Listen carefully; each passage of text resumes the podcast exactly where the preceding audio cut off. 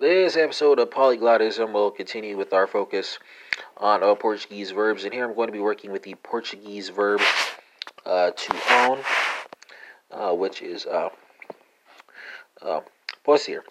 And for listeners conversant in uh, French, Dutch, German, Italian, Norwegian, Swedish, and Danish, there will be translations and spellings for you as well, so folks conversing in those languages can make the connections that they want to make and I'll be proceeding by person and number here. So you have first person singular, uh, second person singular, third person singular. She owns, he owns, it owns.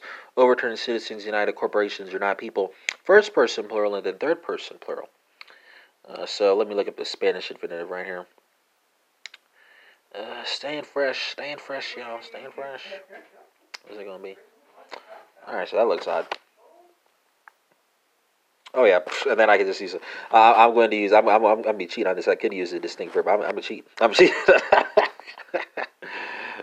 Yo, tengo. All right. Uh, uh, you know, there, was a distinct verb, but, but you know, uh, today multiple meanings. Uh, so Portuguese folks will take us away here, uh, and uh, you know that we're working with uh, possuo, spelled uh, P O S S U O. French folks translate the Portuguese to the French. It's going to be uh, Possede, spelled P O S S E D E. I think there's an accent on that E, not sure. Double check me. Dutch folks translate the French to the Dutch is going to be Bezit, spelled B E Z I T. German folks translate the Dutch to the German is going to be Besitze, spelled B E S I T Z E. Italian folks translate the German to the Italian is going to be Possedo, spelled P O S S E D O. And for Norwegian, Swedish, and Danish friends, you have Ier, Algar, and Ier, respectively, spelled E I E R A G A R and E I E R. Second person singular. What is that in Portuguese? I think it's going to be uh, Possuis, spelled P O S S U I S. Uh, Italian folks translate the Portuguese to the Italian. That's going to be uh, uh, uh, Possedi, spelled P O S S E D I. Uh, French folks translate the Italian to the French. It's going to be uh, Pousset, spelled uh, P O S S E T E S. Uh, Dutch folks translate the French to the Dutch. It's going to be uh, bezit, exactly spelled exactly as the first person singular appears.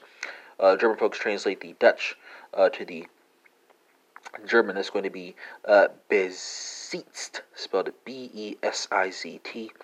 And for our Norwegian, Swedish, and Danish friends, you have Ier, Algar, and Ier, respectively. Third person singular, right? So what is that? in uh, Portuguese. So uh, she uh, owns, he owns, it owns, overturned citizens, united corporations are not people. Uh, and what what is that conjugation going to be? It's going to be uh, possui, spelled uh, P O S S U I. Uh, French folks translate the Portuguese to the French. It's going to be uh, pousset, spelled exactly as the first person singular appears. Dutch folks translate the French to the Dutch. It's going to be uh, Bezit, spelled exactly as the first person singular appears. German folks translate the Dutch to the German. It's going to be Besitzt, spelled exactly as the second person singular appears. Uh, Italian folks translate the German to the Italian. That's going to be uh, Possede, spelled P O S S E D E. Uh, Norwegian, Swedish, and Danish friends are working with Ier, Algar, and Ier, respectively. First person plural. What is that going to be in Portuguese? I think that's going to be. Uh, Possuimos, spelled P O S S U I M O S. Uh, Italian folks translate the Portuguese to Italian. That's going to be um, but P O S S E D I A M O. Uh, Portuguese, uh, so French folks translate the Italian to the French. Is going to be uh, uh, Poussedon, spelled uh, P O S S E D O N S uh, Dutch folks and German folks. I think you're working with uh, Bezitze and Besitzen, spelled B E Z I T T E N and B E S I T Z E N. And for Norwegian, Swedish, and Danish friends, you have Ier, Algar, and Ier, respectively. Third person, plural. What is that in Portuguese? I think it's going to be. Uh, uh, it's going to be uh, possuem, spelled uh, P O S S U E M, if I'm not mistaken. Double check. Uh, French folks translate the Portuguese to the French. It's going to be uh, but uh, P O S S E D E N T. Accent on that E, I think. Uh, Dutch and German folks, you're working with uh, Besitze and uh, Besitzen again, right? Uh, same as first person, plural. Italian folks, what do you have? I think you have uh, Possedono, spelled P O S S E D O N O. And for Norwegian, Swedish, and Danish friends, you have Ier, Algar, and Ier, respectively. Uh, Spanish. I'm cheating. I'm cheating. I'm cheating. You know, the, the, the, there's a distinct verb for it. I could learn the conjugation, but who needs that when you have tener, uh, tengo, tienes, tiene, tenemos, tienen. My, my, my past teachers would get mad at me, but you know what? Hey, it's functional and it works, and it'll get you around uh, whatever Spanish-speaking uh, country that you'll, you'll be in, right?